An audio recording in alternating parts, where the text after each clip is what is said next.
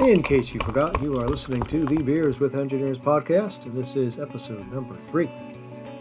Today, my guest is Ralph Thibodeau, an engineer and program manager who I have known for about 20 years. At the beginning of our conversation, I learned there are a few things we have in common that I didn't know about before.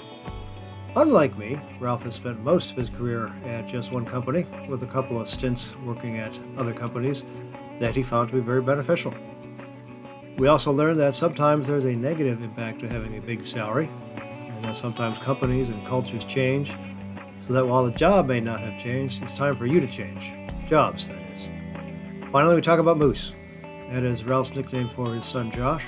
While we were never referred to him as Moose, we did talk a good bit about him. So, with that, let's get started. I think you'll enjoy it. All right. Hello, podcast world. Welcome to the Beers with Engineers podcast. I am your host, Bert Ushold, and I would like to introduce my guest today, Ralph Thibodeau. Ralph, say a quick hello. Hi, everybody. Ralph works for Jabil Healthcare in Clinton, Massachusetts. He graduated from the University of Massachusetts in Lowell. Uh, we locals call that UMass Lowell. Uh, we first worked together about 20 years ago on an inhaler project. Uh, I was over my head as a project manager for the engineering and design team, as there was a lot going on. Ralph came on as the PM for the manufacturing group, it's kind of a sister company across the street. And his experience and skill helped us get the job done, helped keep the customer happy, and kept me from going completely off the wall instead of just partially off the wall. Uh, that project resulted in a lot of future business for our company. I don't think it ever panned out too much for you guys. Uh, we will talk about that project most likely some and try to determine whether or not Ralph is or is not, in fact, a details guy. Uh, yes, there's a story about that. And uh, one final thing I'll say about Ralph before I hand it over to him. One thing I remember fondly about Ralph's a good guy whenever he was on uh, the phone with his wife at work, before we'd hang up, he'd say, I love you. And uh, do you still do that? Every time. Very good. Very good. All right. That was my, my brief intro. Anything egregious that you want to add or that I said or whatever? No, uh, I mean, yeah, we worked on that pro- that inhaler project. It was a successful project. Actually, it, it's in the market now. It's branded differently, but it's in, is Nypro molding it or No. Jabil molding it? Nope. Okay. so uh, Yeah.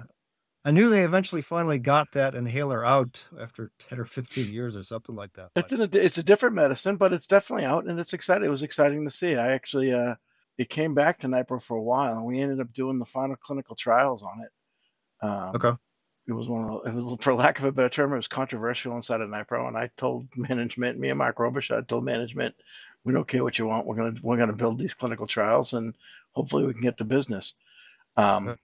Put a feather in my cap, but for with the customer, but not necessarily in my organization. Um, Oh, yep.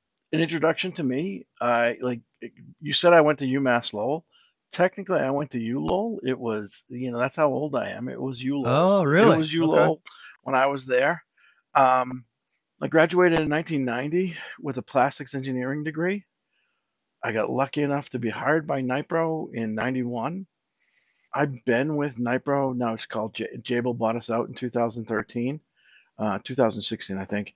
Uh, excuse me. Um, and and from there, I've been there off and on for 28 years. Okay. I do various. I did ro- not know that. Uh, sorry. Oh, go ahead. I didn't know that uh, UMass Lowell had changed its name. It's kind of like the uh, I went to the University of Detroit, and two years later it merged with another school across town, and so now it's University of Detroit Mercy. So, So- the, the long, everyone at work gives me shit about being the, the, the historian, but the historian of, of Lowell, it originally was Lowell Tech in Lowell Okay. State. Lowell State was the nursing and education school. Lowell Right. Tech was the engineering school. So they were two separate schools, and I don't remember what year, but they combined and became U Lowell. And then I think it was like 92 when it officially became UMass Lowell. And guys like M- Mark Joyce, I'm not sure if you know Mark. I know um, Mark. Yep. Mark Joyce had the option when he graduated to either put U Lowell or UMass Lowell on his diploma because that was right Yeah, the the- switched. Yeah, Detroit changed. I graduated '88. Uh, it changed in '90. In the first year or two, students had the choice of which one they wanted to put on there. Nice. So I had uh, a bunch of friends that had to go through that choice. The other interesting thing about my college or my degree. So my degree is a Bachelor of Mechanical Engineering, as opposed to the vast majority of people, it's a Bachelor of Science in Mechanical Engineering. Uh, why they did it, I don't know for sure, but the difference at Detroit, anyways, was if you went through the co op program, which they were big in the co op program, you got a bachelor's of mechanical engineering or whatever. But if you did not co op, you got a bachelor's of science in mechanical engineering. That's why you're so smart. That, that's why I am so smart. Exactly. exactly. All right.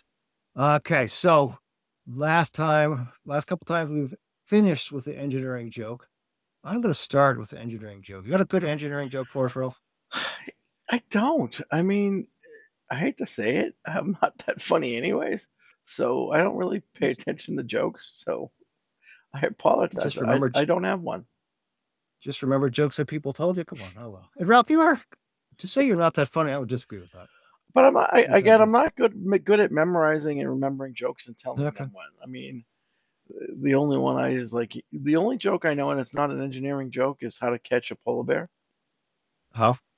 So you cut a hole in the ice, you put a bunch of peas around the hole, and when he comes up to take a pee, you kick him in the ice hole.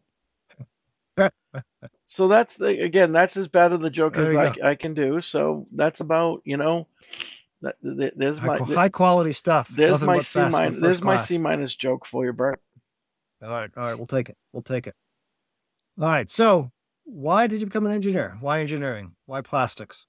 So, it's kind of a double edged. Like, why engineering and then why plastics? Um, I was always good in math and sciences, and kind of it kind of intrigued me more the the, engineering side of it. Right, I, I, was good with my hands. I was a carpenter in high school and college. Um, so I was kind of intrigued with that. I didn't really know necessarily. I was really young when I was going to school. I was 17 years old. Um, so kind of felt engineering was the right fit for me with that, with the math and sciences type aspect. Um, I, I got into UMass Lowell as a civil engineering major. And again, not really understanding what I wanted to do, but I knew that going in. Like I didn't know what full engineering I wanted to go into so I spent that freshman year interviewing different people and talking to different people mechanical, electrical, civil, all those different aspects. And um, I met a plastic engineer. Um, one of my freshman friends was this woman was a chemical engineer, and her the woman next to her was a plastic engineer. We got to talking about the different degrees, and she spoke about how hands-on it was and how intricate it was at Lowell. Like so and she's like, let's go take a walk. And we walked through uh, one of the buildings called Ball Hall. And Ball Hall has injection molding machines, blow molding machines, extrusion, all the different aspects of the plastics industry. And that really intrigued me from the point of view of being hands on. I'm not, again, I'm not a great student by any stretch of the imagination, and I don't want to claim to be. Um, I was good in math and sciences. Everything else I was pretty much terrible at. Um, so this intri- intrigued me to be hands-on and actually learn how to do the as- and the intricacies of actually manufacturing it and, and those those those things. That's not greatly different from how I, you know, I chose engineering. Just sort of felt right. Didn't know exactly what, but uh, the decision was made for me actually before I went to college. There was me and another guy in high school. I have no idea who chose us, or chose me anyways, to go on a field trip. So you want to go on this field trip? I said, all right, sure, I guess. And it was to, so I grew up in uh, outside of Buffalo. This was a manufacturing, I'm sorry, a uh, engineering company in Buffalo, right near the airport. I think it was called Calspan. Nice. And, you know, among the things they did and showed us, all sorts of car crash tests. That was pretty cool. Uh, they had doing some medical stuff. They're working on like artificial blood vessels and things like that uh, lots of uh, wind tunnel testing. Uh, one thing I remember they had wind tunnel testing for the space shuttle. And what was very memorable about that, it was like, you know, they've got this big tank. They jacked it up like, I don't know, 10,000 PSI or something crazy like that. And then they release it and they get, you know, two seconds of time with this little small model of the space shuttle and they got their information. But what was most memorable to me was you know, I guess they had a valve to release the air, but right before the test chamber was like a quarter inch piece of aluminum, as I recall. And they showed us a before and after. Before they had it scored. So when the air would hit that, it would, you know, less fracturing of bits into their test parts. So they showed us before, then they showed us an after. And from my memory, it looked like a steel rod just went through that. Nice. You know, it wasn't like the sides were sort of angled. My memory is they were like straight out. I mean, there's probably a couple of degrees of off of perpendicular, but my memory is I was that was pretty impressive. So that just said, hey, if that's what me- mechanical engineers do, that's what I want to do. Yeah, that's the cool aspect of when you actually like you got the mentoring and see what an engineer does. I kind of just was winging it, for lack of a better term, until I got the Lowell. So Right, right. Yeah, and I who that person was, my best guess is maybe my guidance counselor, but I don't know who it was. But someday, if I find out who that person is, I will thank them. And uh, I am also recalling that I'm amiss in uh, one of our startup procedures. A, are you drinking a beer? B, if yes, what? If not, what beer would you like to be drinking? so I'm not drinking beer. I'm not typical. I will drink beer every so often, but I'm more of like a a straight whiskey type of guy, and I'm drinking Tullamore Dew Irish whiskey. Oh, very good. Very good. So I'm sorry right, to, well, to I- break the rules of beers with engineers drinking whiskey, but it was a it was a good call on a cold night. Okay. Well, as I uh, revealed to the world in my last podcast, I don't drink beer at all. But uh, beers with engineers sounds better than bourbon with engineers. So, so there you go. But bourbon with engineers is so much more fun. That's right. That's right. And uh, a buddy of mine who's also an engineer, we'll get him on here sometime. And I, th- well, well, since you're not drinking bourbon, you're drinking whiskey. I'm saying that uh, he and I will have the first episode of bourbon with engineers. So, Cool. All right. So, uh, Nypro was your first job out of college? My first job out of college, yeah. Uh, so I I knew about Nypro. Lowell and, and Nypro were very in, entwined together. You would um the the Lowell uh, Society of Plastic Engineers would run actually a field trip to Nypro, and they would take us on big tours to the building. You know, so it was really cool. I actually went to Nypro probably in 1988, and for me, Nypro was the benchmark coming out of Lowell, where I wanted to go to Hmm. work. Now, was that excuse me, was that a sort of a universal thinking? Everyone said, "I want to go to Nypro," or was that just sort of a, a Ralph thing? There were a lot of people that wanted to go. Um, Okay. I mean, the high, I'm going to say the higher GPA guys, they were looking at like GM, Sabic, you know. But for me, Nypro was a, was the flagship of, of of injection molding at the time, and one of mm-hmm. the, it was it was the biggest cu- custom injection mold. Excuse me. So as far as if you were looking to go into the injection molding field, it was the flagship coming out of Lowell. Mm-hmm. And what sorts of things were you doing when you first started? Oh How my God, you- I was absolute slave labor. Oh, Oh, yeah? oh my God. So Nypro used to have, they used to call it a man, management trainee program, and that's what I was hired Right. into. Okay. So, so you do like a six month month rotation in engineering, and then you do six months in manufacturing. You might do six months in um, customer service. You know, just a different smattering of jobs inside of Nypro Clinton. Um, so my first rotation was uh, basically a project engineer. So the project the the project engineers that weren't management trainees bossed me around. The program managers bossed me around, and I was deployed to um, everybody. So anyone needed anything, hey Ralph, what do you got going on? We're gonna we want you to do this. Um, perfect example, Gillette. We were just we were just launching at the time the Gillette sensor. So again, I date myself as far as what razors look like. That was a, a three blade razor, and they had a, a incredibly stringent um, mold validation package. That again, Okay. Not understanding what a validation package was at 23, 24 years old as I compared to what I do now. And they had amazing fixtures. Gillette is an awesome company to work with, with with their molding and and their gauges and their fixtures. So I actually did. I, I became a metrology engineer. I sat there and measured a gazillion parts for the and, Hmm. and documented every one of you know the dimensions so that the quality engineer could write a final summary report on, on these. That was one of the aspects I worked on.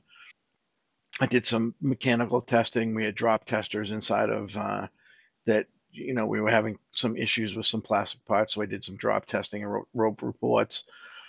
When I was when I was not occupied being slave labor, I was assigned to probably one of the best process engineers that we have we had at the time, and I was I was to follow him and learn how to do process engineering. Who who was that? That was Ed Valley, the Ed Valley Jr. So Ed Valley the third is Don't think I ever met him. never met Ed Valley. Oh, he was a great guy. Not that I recall. He passed away probably about like five or six years ago, but what a great guy! Such a smart process engineer. I learned so much from him, and you know, I, I joke about those days. I mean, I might have been an operator. Like they needed an operator to pack parts. Ralph, go go be an operator, pack parts. Um, go do this in, uh, welding study. We were trying to get into a customer, and we wanted to prove that we were we could do everything. So we could. So again, you know, Nypro. Nypro's building is probably a mile long. Uh, I worked at every end of the building, every division, Yep. met everybody along the way. It was a, gr- for me, it was awesome from that point of view because I did, I touched everything. I learned everything. I learned all these people. People knew that I would be able to do anything, and that kind of helped me in my career. Again, as a program manager, I could go to the floors and ask people to do something, and when people would tell me they can't do it, I'd be like, "Why can't you do it?" And it kind of helped me through that. Like, I can do that. Why can't you do that? Type of thing. Um, Right. and helped me succeed as a program manager. That's cool. I had a, I'll call it baptism by fire. It was my second job. It was uh, Ethicon Division Johnson Johnson making uh, medical devices and staplers and things like that. Was that in Cincinnati or Connecticut? That was Cincinnati. Okay. Cincinnati, yeah. And you know, I had you know no manufacturing experience at the time. Didn't know plastics uh, from a hole in the wall. And they had a so there's an existing product they called the RL60, and they wanted to try out a new staple design. The RL60 was a stapler, and they want to try a new staple design to try use it in a different application uh, inside the body. And so they had done some testing of it, and they said, "All right, you know, we want to uh, use it in use it in a human. It was a very controlled situation. They would use it, see if it worked. Even if it worked, they're going to take it out. If it didn't work, you know, they're right there with something else. So safe, but you still had to go through all the hoops to use a device in a human. Mm-hmm. And so I was given that simple project. Yeah, here, take this new stapler and make it work. We want to do these clinical trials in a month or two or whatever it was. And every door I opened, there was two more doors. You know, it's like, do you have your design history file? What's a design history file? do you get your, I mean, what's the product name? Oh, I can't call it RL60. No, we already have an RL60. And so I made up a name, the RL60 Mod 1. Oh, you can't use that. That's too many digits. It has to be five digits or less. and there, uh, there were a couple of quality engineers I ended up working with quite a bit. One was probably just a few years older than me, and the other one was uh, a bit older. And he had a reputation of being kind of a crotchety guy, but I think he felt sorry for me because, like, you know, he'd see me walking towards his office. He goes, "Oh, geez, what Bert, what's Bert got for me now?" just, uh, I, don't I, not just half of the hoops I had to go through, but it was, you know, it turned out to be a good experience. You know, I got, I touched a lot of different things. You know, I got out onto the floor of the manufacturing. I got through the quality department. I got through the, the regulatory department. You know, I was not. Maybe I was told. I don't know. I, I don't remember it being. It sounds like yours was kind of a plan. You, know, we want you to touch all these things. Uh, if that was somebody's plan for me, again, they didn't tell me. They were planning my life without letting me know about it. But uh, it's worked out, so I'm not too upset. No, those for those are my first six months. That wasn't planned. That was like again, anything that no one wanted to do, I had to do. It's pretty much what it came down to. It's like, yeah, I don't, okay. I don't want to do these measurements. Ralph, go do this. And, mm-hmm. and again, Right, right. I, I, I was a very humble person at that point. I wanted to learn. I wanted to work hard. I wanted to prove to people, you know, that I'm here to work and I want to outwork. I, my, my mentality was I'm going to work, outwork anybody. So Right, it right. doesn't matter what you give me. I'm not going to complain about it. I'm going to do it. See, one thing I've, I realized, I think it was about 10 years or so as an engineer, getting an engineering degree doesn't prevent you from having to do crap jobs every now and again. But when you do have to, do, but when you do have to do those crap jobs, you're getting pretty well paid for it. You know, you you're doing the metrology, you're doing assembling stuff, but you're getting paid more than the regular person doing that. Exactly. Okay, so just I thought you said you were in some sort of uh, management program, or the part of maybe your first six months was just sort of random. You know, Ralph's a gopher boy, but it sounded like after that there was a sort of a plan thing for. So, so there was, and again, there. it, it was kind of, it was kind of, it, as the as the so the first six months was was the project engineer, um, and then kind of a process engineering position opened up in one of the divisions, and it was it, it, again when I say planned, it was hopefully something opens up that we can move you into a position. It was really back then at Nypro, it wasn't really all that structured. They they wanted hmm it to be, but Right. like I so I went into this process engineering position. Um, and again, it was in the division that we were making the the molds for contact lenses. So I again, I was in there working, doing anything I could do. I was, you know, if they needed weekend supervisors, I did weekend supervisor, a bunch of different stuff. But the process engineering is really what I, I at that time I started excelling at. Um, so into that role, probably four or five months, and the the operation manager of that division really liked me, and he offered me a full time position at that point.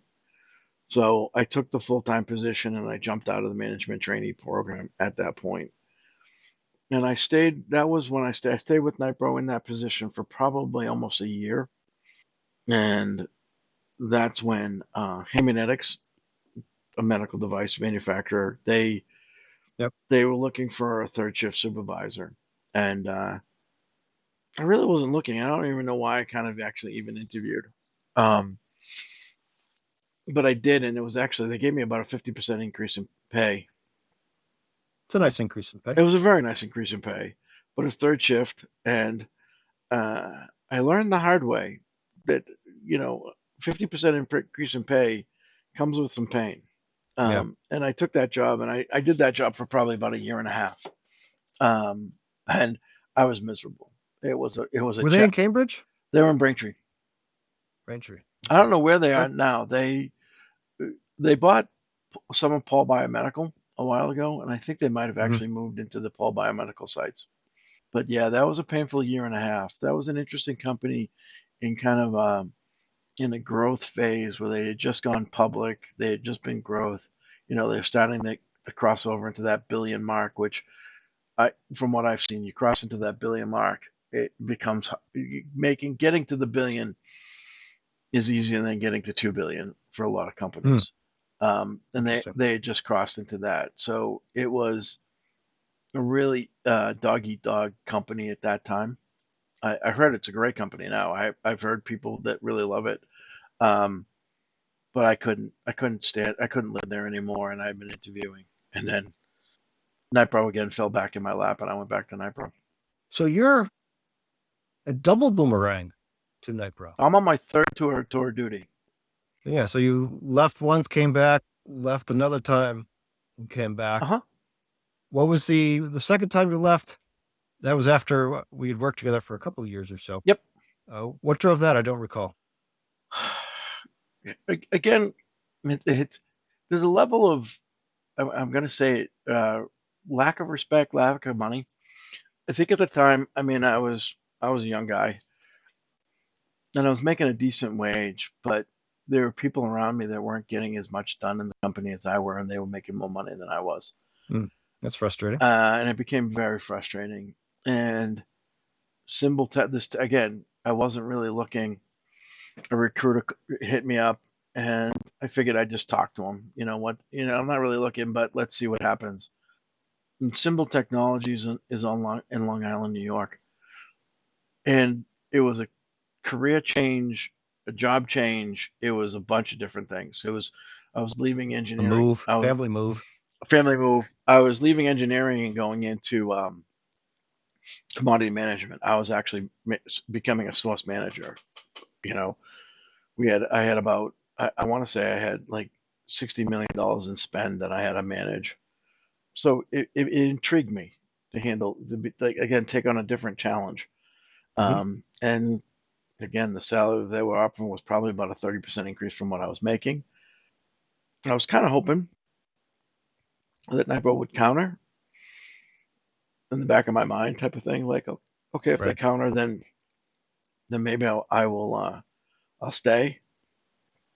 And it didn't happen. So we took the position. And then, long story short, Symbol got bought by Motorola, another great company. But Motorola was in that phase where Apple, the iPhone was coming out and BlackBerry was taking over the market. So there was kind of, they were struggling. And then again, a very, I don't like controversial com- companies, like when people are getting upset with everybody and f- everybody's fighting over silly things. Yeah, it's no fun. And that's what was happening. And I, li- a good friend of mine, it was actually, it was, it was, a, it was a Friday afternoon or thir- I think it was a Thursday afternoon, and a good friend of mine, him and I had gotten into an argument over stupid stuff, and I'm like, this isn't who I am. This is not what I want to be. This is not how I want to live with my job, and my family, and all that. And I called a, uh, a friend of mine at Nypro and said, "Hey, you got anything? I'm I'm looking to leave." Um, and he called me back. He I left a message. He called me back the next day and he's like, "Yep, I, let, let me let me make three phone calls, and I'll call you on Monday." And he called me on Monday, and he offered me a job, and I, I pretty much Awesome. left after that. So it sounds like it wasn't the job that you didn't like anymore. It was the company had changed under you. Would that be accurate? Oh, for Motorola, hundred percent. The, the Yeah. when we were Symbol Technologies, and the team of people I had around me was a fun group of guys. We worked hard. You know, I was learning a lot. It was a really challenged me from, like I said, going from program management to commodity management and, and managing suppliers and you know negotiating prices, negotiating contracts. It was definitely an interesting job. Would I have lasted long term on Long Island? That could have been tricky. I don't know if that would have lasted, but the company was a good company, and I really liked Yep. Symbol Technology and the people that I worked with. And that that's why I ended up leaving Motorola because the people that I enjoyed, we were fighting, and I didn't want to do that. Was it were there a lot of new people that came in and the people you had worked with No, left, or the people changed under the culture? It was, but part of the culture, you know, your benchmarks, your targets, people Yeah. trying, you know, protect territory. It was a lot of just petty crap, for lack of a better term. And I just didn't want So- to get into that.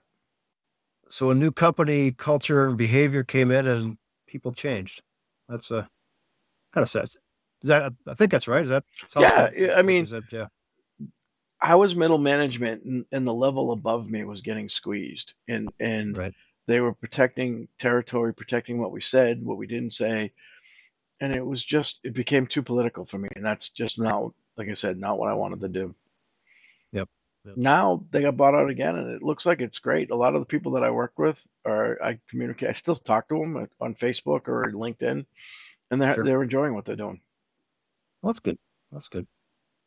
All right. So that's a, a good snapshot of your career. Maybe a long, a long snapshot, big snapshot, Sorry. whatever you want to call it. no, that's fine. That's fine.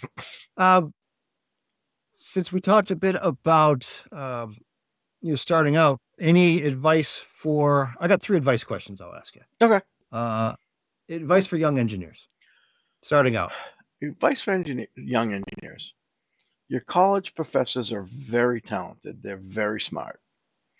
But when you graduate, you have a foundation. You don't have a house. Right. Look to the senior engineers. Learn from them. You can learn from good engineers and you can learn from bad engineers. Understand what's the difference is. Basically, figure that out on your own. Understand who's good, who's bad, and emulate their goods and eliminate their bads. I would say even with the bad engineers, there's probably there's two ways you can learn. You can learn what not to do, That's what I'm saying. Yeah. and and even I think even a bad engineer will have some good things you can learn from, and even good engineers have some bad habits that you can learn to avoid. That's what I'm saying is you basically absorb the best of everybody that you work with when you work with them. And when you see negatives or things that you don't like or don't, you- watch, like, again, I had a career where I watched program managers alienate customers and do things that i'm you're sitting there going, why is he doing this or why is she doing this? And I basically put a mental note, learn this. Don't do this when, when you're a program manager because you're not gaining the trust of the people you work with. And, and again, you're not doing the right things. So, Right. like I said, learn from the, their best. Everybody has goods and bads. Don't get me wrong. I, Yep. when I, I should have said bad engineer, but everyone has goods and bads. But take away the goods and use their goods and learn not to do their bads. All right. So, as a program manager for a injection molding company, maybe say a little bit about what you do day to day, and then what do you wish your customers would know before they came to you? What would make somebody a good customer for you? It's a really good question. You didn't have that on the list. That's not fair. I'm sorry. I'm sorry. no, I I mean, what do I do day to day? Um, react. I mean, I hate to say it, in a program management world, you define your schedule, and then you have to react to it on a daily basis. You know, Mm. things aren't. It's not a perfect world. So if something happens that derails you, you have to be creative. You have to figure out what what can you do to get us back online and troubleshoot today for tomorrow. You know, So that's what you do as a PM. What do you wish customers would do better or different? what what what do I wish customers would do better or different?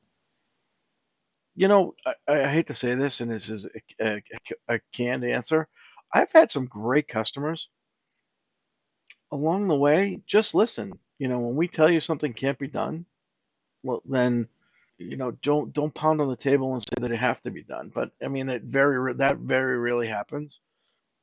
You know, be be patient. Sometimes there are times that in our world something that we think takes 10 days may take 35 or 40 and Yeah, be patient that's all i can i mean that's all i'd ask of a customer like i said most of the customers i've had have been amazing There was a, a very interesting experience I had. It was when I was working at Radius, a sister company to, to Nypro 20 years ago, working on a phone with Nokia.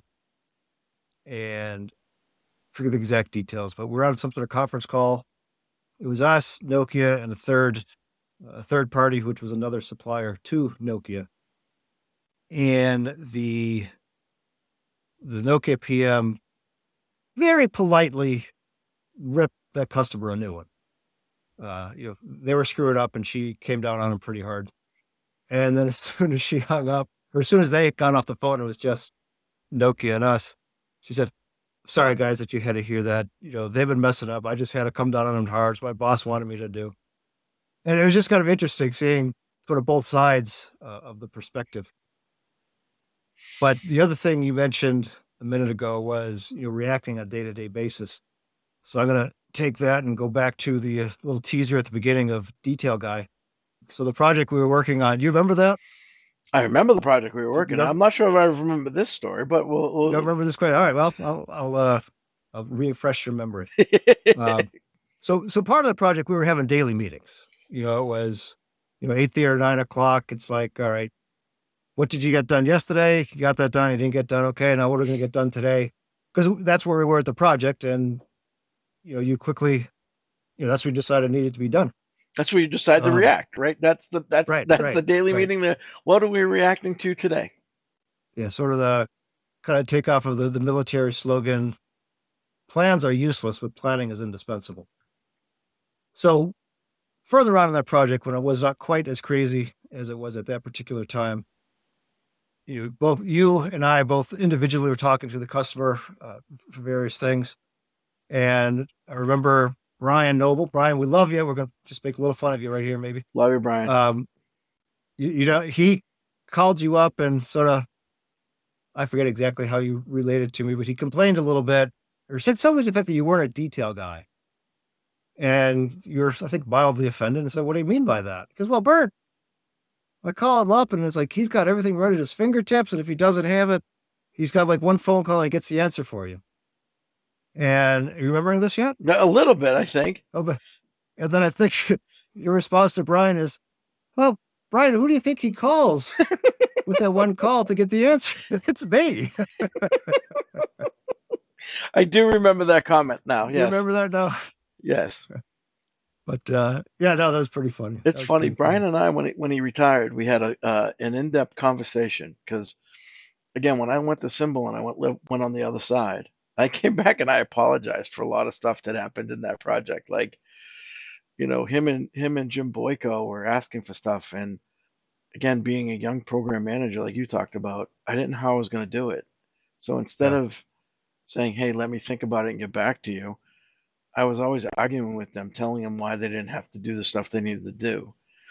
Hmm. And mm. when engineers did that to me and people did that to me when I was at Symbol, it used to frustrate me. So I literally learned from that experience. It was like, wow, this is what I was doing to those guys. And that whole experience of leaving and coming back just taught me how to be better program manager, customer customer focused wise, I would have handled Brian and, and Jim hundred percent differently three mm. a year after Symbol than I did before. We always learn. We always learn. Hopefully, we always learn. Speed of learning. Anything in your career that you would have done differently? Um, honestly, I look back on it and I have no regrets, and I have nothing that I would say differently. I mean, the moves that I made, leaving and going to Haemonetics, learned leap years. And that year and a half of being in Haemonetics took me eight years further in my career at Nypro than, than I thought it could. Mm. And then again, leaving and going to Symbol, learned a ton again and advanced my, it basically made me better at what I do in both of those. So the overall career, and again, 28 years with coming and going, being at Nypro for all those years, I've never regretted a day being at Nypro or Jabil. The company's amazing. The people I've worked with have been amazing through the years, you being one of them, and having a lot of fun with the people that I work with. So, no, nothing I would do different in my career. Okay. That is good. That is good. Speaking of fun, uh, what do you do for fun outside? I know uh, we used to play basketball together. We used to, yeah. That, at, uh, That was is, there, is that any of that still going on? No, with COVID, nope. it, it, all died with COVID, and the um, the St. John's Church is actually selling the uh, the gym. Are they? I'm, I'm not sure if they've sold it or they're selling it. Fun for me outside of work. For the long longest period, I was a soccer coach. Right. Coached a lot of different levels. Coached at, at the high school level. I was assistant coach for the Wachusett high school team. Um, that was a lot of fun. Coach club going on. Um, I coached club for almost 10 years. So I coached the little kids or eh, as my kids played high school soccer, it's hard to coach the, the younger kids because then I don't, don't get to watch my son play. So when my son right. my sons were playing when I was coaching club, I, I only coached high school level teams and had some amazing teams and I met some amazing kids along the way. Mm-hmm. So it, it's it was it was definitely a passion being around those kids, being around the game, being around you know and, and that type of stuff. That was one of the things. I retired last year from that, but I still I, I do miss it, and it was a lot of fun. I'm a huge golf addict.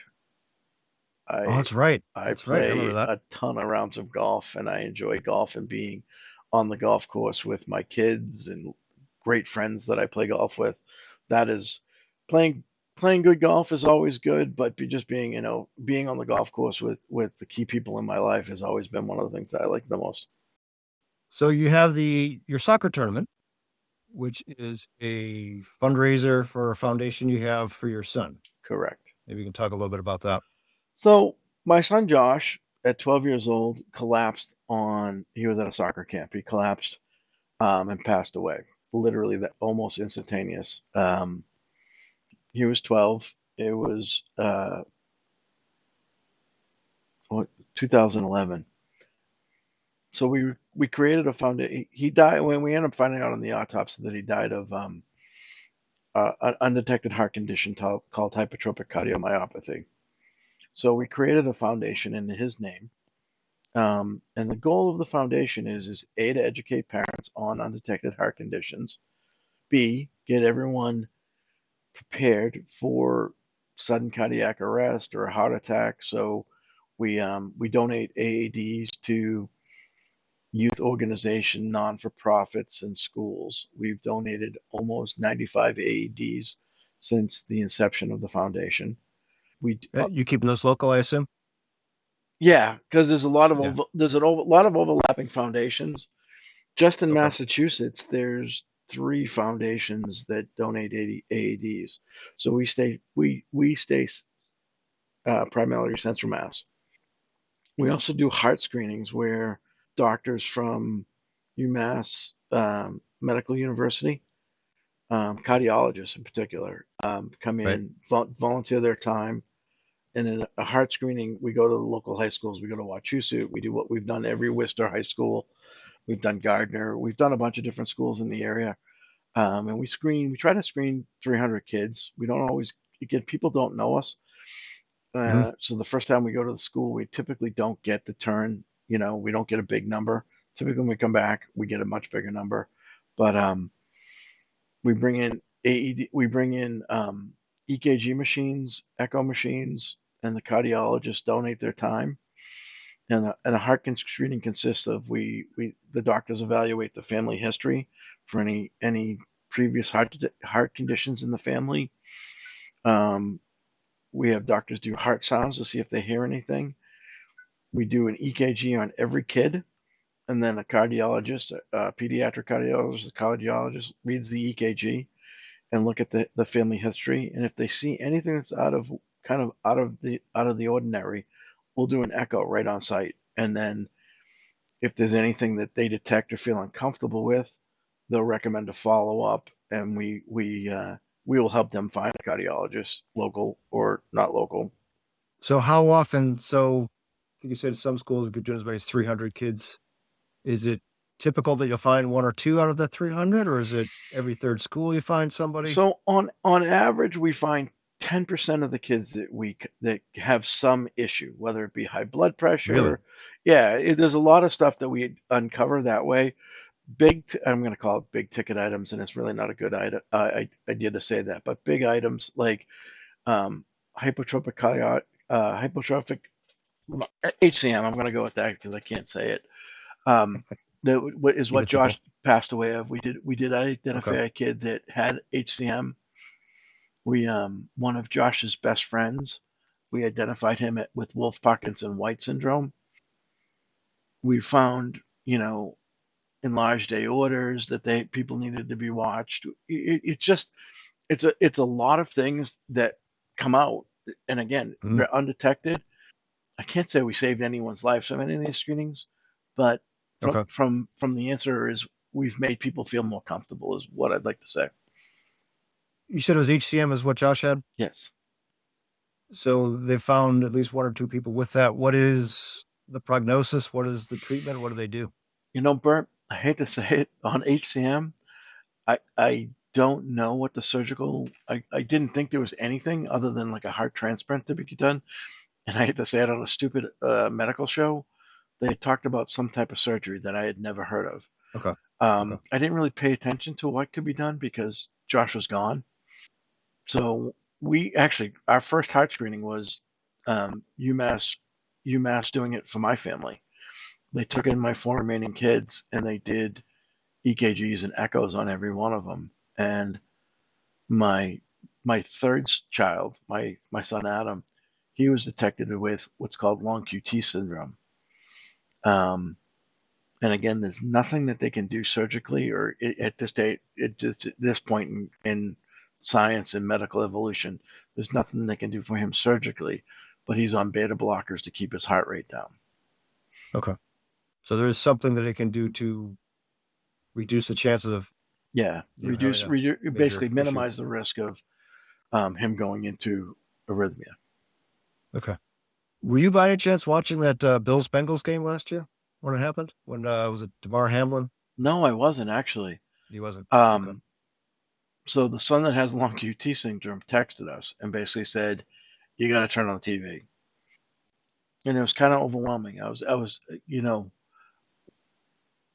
it always makes me happy that they save somebody. Yep. Um, but it also makes me sad, right? Because we didn't, Sure, because we sure. didn't save Josh. That's Um, natural. So that was that's an interesting phenomenon. That that uh, commotio cordis is is what happened with him. That it's an interesting phenomenon. It, it kills a lot of people um, annually. If they don't have AEDs, right. then they can't get the um, the the the person's heart back in a regular rhythm. So that's why we donate AEDs for stuff like that. Like I'll tell people that the kids play little league. Does your field have an AED? Because baseball players, lacrosse players, commotio cordis is very common in both of those sports.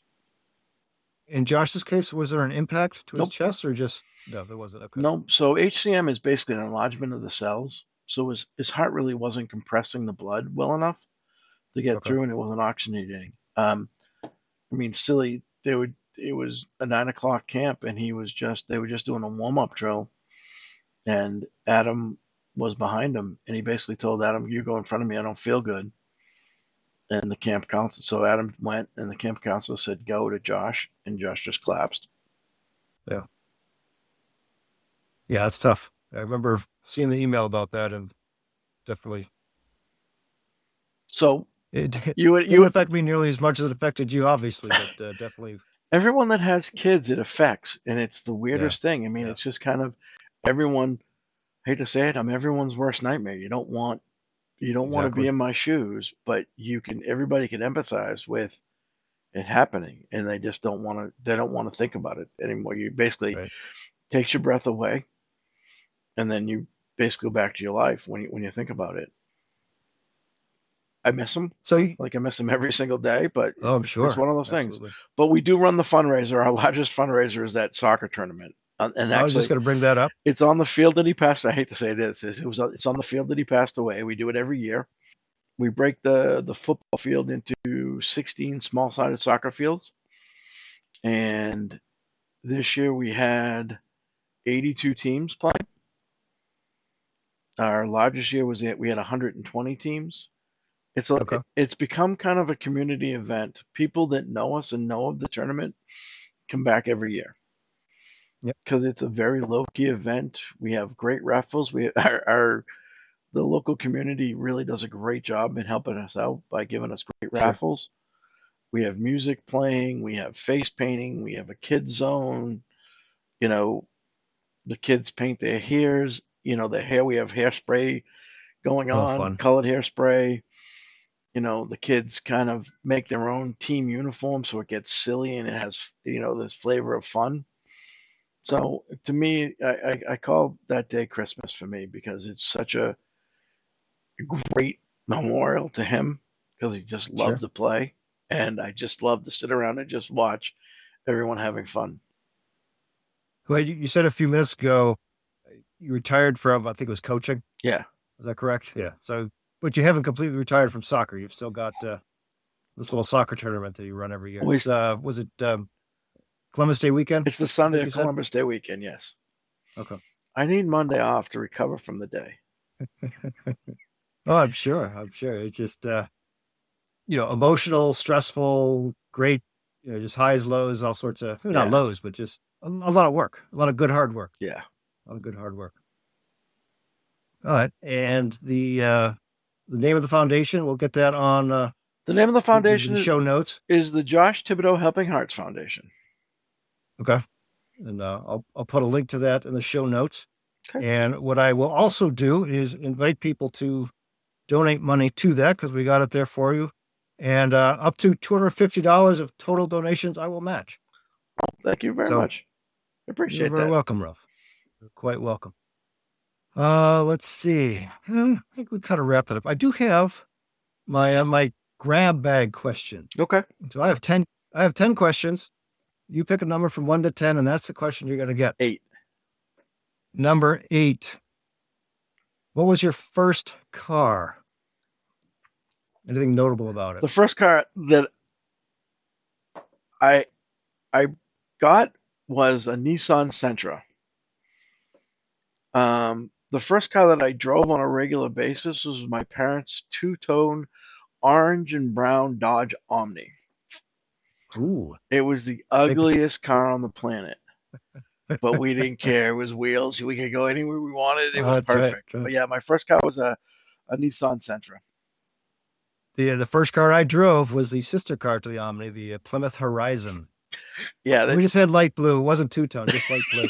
they you, you you you put them next to each other. You can't you take the labels off. You can't tell which is which. Oh yeah, Sure they just you know going down the same line. And the last step was Dodge label, Plymouth label, Dodge label, Plymouth label. Oh my god, I love that car. It was so ugly, and I still love it.